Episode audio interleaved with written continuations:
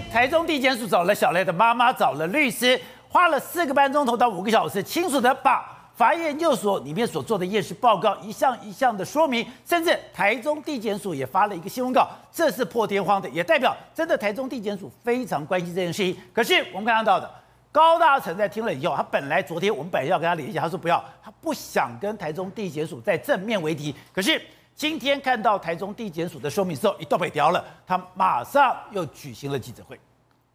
起码打工错误一个错误的感觉，就是说。 不管怎么，那个是急救啦什么的针孔，都不可能啦，因为他送急诊室的时候他已经死亡了，所以如果那时候再给他打针抽血什么的话，都不会造成皮下出血，所以这个一定是深浅的问题嘛。那两者都唔知，我混到我，两者都唔知啊，就麻烦啦。这个气的针孔，这拢是深浅所做的问题。 可是他到急诊室在急救的时候已经死亡，所以是不可能造成这个伤口。这个不管你在急诊室查到什么东西，那都是没有关系的。好，你法医不要乱解释。好，这个是法医告诉检察官，检察官说跟我们讲的。但是检察官是不知道那个医疗的问题，所以这不能怪他，这应该怪那个法医乱讲话。好，这个不是在急诊室所造成的针孔，这绝对不是。 它是深浅的针孔，不是死后的针孔，所以绝对不是在急诊室所造成的。那个还在讲，听西朗没料。好，走，刚讲高大成现在对这个针孔，非常的一个在意。现在确定哦，他是高楼坠下来的。对，高楼坠下来以后，他觉得怎么会头颅、四肢并没有非常严重的损坏？他讲是内脏严重损坏，内脏严重出血，甚至肋骨还断了，所以这个才造成他死亡。如果是这个造成死亡，那讲说。 那针孔呢？你怎么去解释这个针孔？那我们刚才讲的，今天地检署就讲了，那个针孔跟这个所谓的死亡没有关系。他讲为什么没有关系？你如果说今天送到了，你要讲的，我们讲救护车上面有没有打针？没有打针。那今天到了急诊室有没有打针？有打针。可是我们看到所有的画面是打到左手啊，右手这么多针孔哪跑来的？右手这么多针孔。 怎么会有这么大片的淤青呢？对，没错，是让检方的说这个说法之后，高大成就说他不是要跟检方作对，但是他是说他的看法跟这个法医的看法不一样。他说他看得非常仔细，所以能够看出这个死因。那目前为止来说，他跟这个所谓的这个检调上面来说看法不一致的，当然最重要就是所谓的针孔的这个部分。因为呢，事实上我们昨天曾经展示过照片，他一共有7个这个针孔，那手背上面就有非常多的这个针孔。他说了。 因为我们看到这个针孔的时候，它都有一点OK 的这个状况，对啊，有点 OK 的这个状况来说话，当然是不是急救造成的？这个目前为止，检方就说啊，可能有一些急救的这个施打这个过程啊，但是因为记录上也没有什么急救的这个状况，是在左手嘛，好，但是高大成的说法是说，绝对不是，绝对不可能。 他说：“因为送急诊室已经死亡了，如果死亡的话，打针啊、抽血都不会造成皮下出血，哦、因为你血已经不流动了嘛，所以不会造成。所以他说这一定是生前的问题。那既然是生前问题来说的话，为什么你检方马上就说不是造成死亡的这个原因呢？他认为这是一个非常重要的这个关键嘛。另外包括说像这个我们要高大成也是在讲的话，就是说他是急速死亡，因为他的血氧浓度很低，对，但是二氧化碳的浓度也不高。对，那这个部分来说的话，目前为止法医的这个报。 报告里面似乎也没办法检查出这一个，再就是说脏器破裂有没有血块这件事情。他说，如果脏器破裂有血块的话，就是生前出血；那如果没有的话，就是死后出血；那如果没有血块的话，就证实他可能是死后坠楼这样一个状况。那另外一个，包括说像这个右手的针孔啦、颈部的这个勒痕啦、上嘴唇附近有这个受伤啦、然后这个冠状动脉是不是有这个抽筋的这个状况，就是毒物注射的这个状况，目前为止都没有解释清楚。所以就是说这一份这个报告书来说话，当然看在我们的眼里，我们是看不出什么端倪的。但是而且检方特别讲啊，我今天有验，我还是验了1000多种。对他验，他把所有的脏器都有做相关的这个检查，他说的非常清楚。他也是针对外界的这个质疑，他也说了非常非常多。那他也送到这个所谓法医的研究所送来的这个报告，最后检验的结果。但是我们必须讲。 可能在当初真的如同这个律师说的，可能在当初采验的时候，是不是已经有漏失了非常多关键的证据，导致到目前为止来说，这个案子陷入一个僵局的这个状况。所以，所以是看了这个今天的高大成又直球对决了。对，所以我们在讲嘛，事实上目前为止来说啊，检方到底能不能够针对外界的这些质疑，因为高大成的质疑，我相信也是全民的质疑，那能不能解释清楚？当然要看检调有没有这些相关的证据跟检验报告。好，维志，昨天本来。高大成一早的时候也是同意要跟我们连线，后来熊要不买啊，我买啊，他说我不要再去跟中检为敌了，就让中检好好的去办案。可是今天这个报告一出来以后，哎，他马上记者就问他，他马上就回答，哎，他非常强调那个针孔是现在的关键吗？我们说暗中出供哈，来看一下这个许哲律师跟高大成，还特别提到中检他还是肯定他们的一个做法。但是中检没有排除他杀哦，大家都以为说中检好像在打脸高大成，大家不要误会了。高大今天还特别讲，如果说能够验出这个 KCL 就氯化钾以外，如果真的台湾你验不出来，我们请国外来验也可以，因为这个案子非同小可，这比破洞的案，因为这个案大家全民注目，对不对？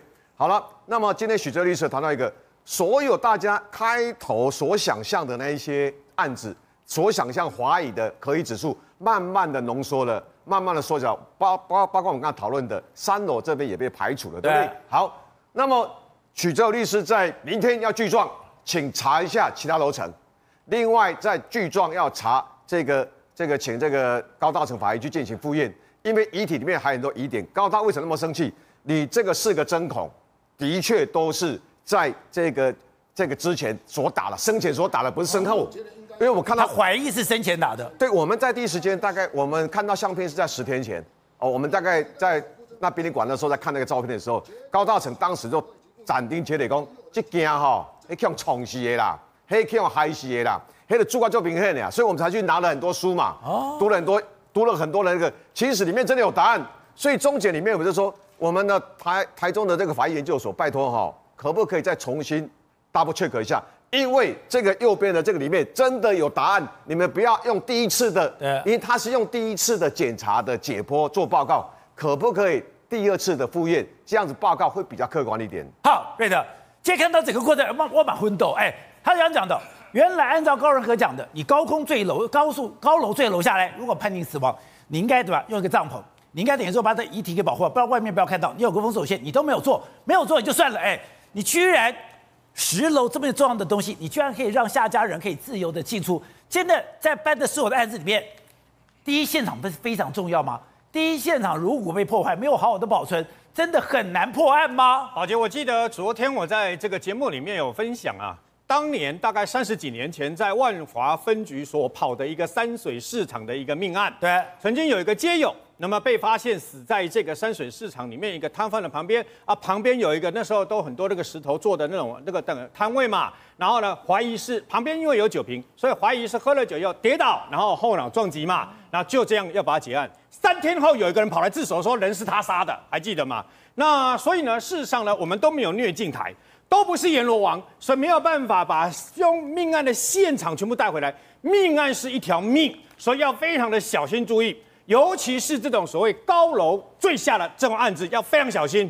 那么我举一个很简单的，我举一个这个，然后我自己曾经看过的一个案例就好了哦。什么案例呢？那么台北市曾经发生一个高楼坠下，而且是工地。宝杰，我请问你，从工地上面有一个女工不小心从上面砰了掉下来，然后呢，从这个等于说大概是10几楼的那个高度呢，18楼的高度砰掉到地下3楼。 然后呢，掉下来以后，因为是工地嘛，她是女工嘛，然后找不到人。那么当时哦，还有广播啊要找人。那隔天后来，她的这个家人来找了以后，在地下3楼找到从上面应该是坠楼而死的这个等于说女工嘛，你会认为是什么？因为工地有找人啊，因为她不是女工，你在搬东西干什么的吗？啊，她又坠下来，不小心坠下来嘛。那么工头也是这样说啊，有可能是不小心失足坠下来。 这个案子如果当时就这样用意外坠楼结案，那死者一辈子的冤屈全部都不会洗雪。为什么？这个案子不是意外，不是这个，也不是所谓的寻短，这件案子是他杀的命案。那么，可是我刚刚所讲的所有的一切，对啊，你会认为就是一个意外坠楼、啊，对啊，高楼又是工地啊，那为什么会？ 因为整侦办了大概有快要这个1个半月的时间呐、啊，因为当时的那么台北的警方呢锲而不舍，因为家人认为太奇怪了，那不可能发生这种事情嘛。而且呢，那么当时后来警方因为对家人有疑义，所以他去查了，结果发现一件事。我刚刚不是说，在这个女工那么她失踪找不到人的时候有广播吗？谁广播的？工头广播的。然后呢，这块区域呢，那么当时警方就去查，所以啊。那么警方除了唯物基证之外呢，跟我们记者一样，访查很重要。所以当时后来刑警呢，锲而不舍去访查以后，才发现，在他不见的那段时间，是工头跟他在这个工地上面，你知道吗？哎，那警方就认为有问题嘛，所以后来去查的结果，调出当天他坠楼的时候天气非常好。 然后呢，被指坠楼的附近呢，没有理由会坠，会掉下来嘛。最后查个水落石出，你知道发生什么事吗？什么事？原来是因为这个女工长得不错，所以这个工头觊觎她的美色，所以在这个高楼的上面呢，想要环抱她，想要对她这个等于说上下其手，被这个女工拒绝，然后两个人拉扯了以后呢，刚好把她那个工头把她拉到就在这个等于说那个楼梯相关建筑物的旁边，跟他说，如果你不从我的话，我就把你放手，让你掉下去哦。这个女工死都不愿意从他，这个工头真的把他给放手，他啪就掉下去了。那怎么抓到这工头的？重点在这个地方，重点在于警方那么想尽办法去查，你知道吗？想尽办法去查了以后呢，那么又动用了一个东西，就是最近这些日子以来，那么司法单位一直在说要不要作为一个判刑的依据的测谎，你知道吗？测谎没过，然后再加上这些证据，全部都弄了以后。 最后，全案用杀人罪把他移送法办加判刑。虽然没有判谎有用，虽然没有判死刑，但是因为测谎会告诉你，测谎不能作为直接证据作为唯一的依据，但是测谎会告诉你一些事情。那你从这些事情里面呢，警方呢再去进行侦办。那测谎，你说会不会有可能有人可以对抗测谎？有。 问题就在于，我们说的李昌钰的那个 FBI 的税幕机的这个杀人案，对不对？那种人，他是在50万到100万个人里面才会出现一个人，但是测谎在某种程度上面，所以可以作为科学的一个参考。我讲这个案子就是要告诉大家，就是于不疑处有疑。从昨天到今天，我已经讲了两个案子，一个不小心就变成了一个意外死亡。好，董事长。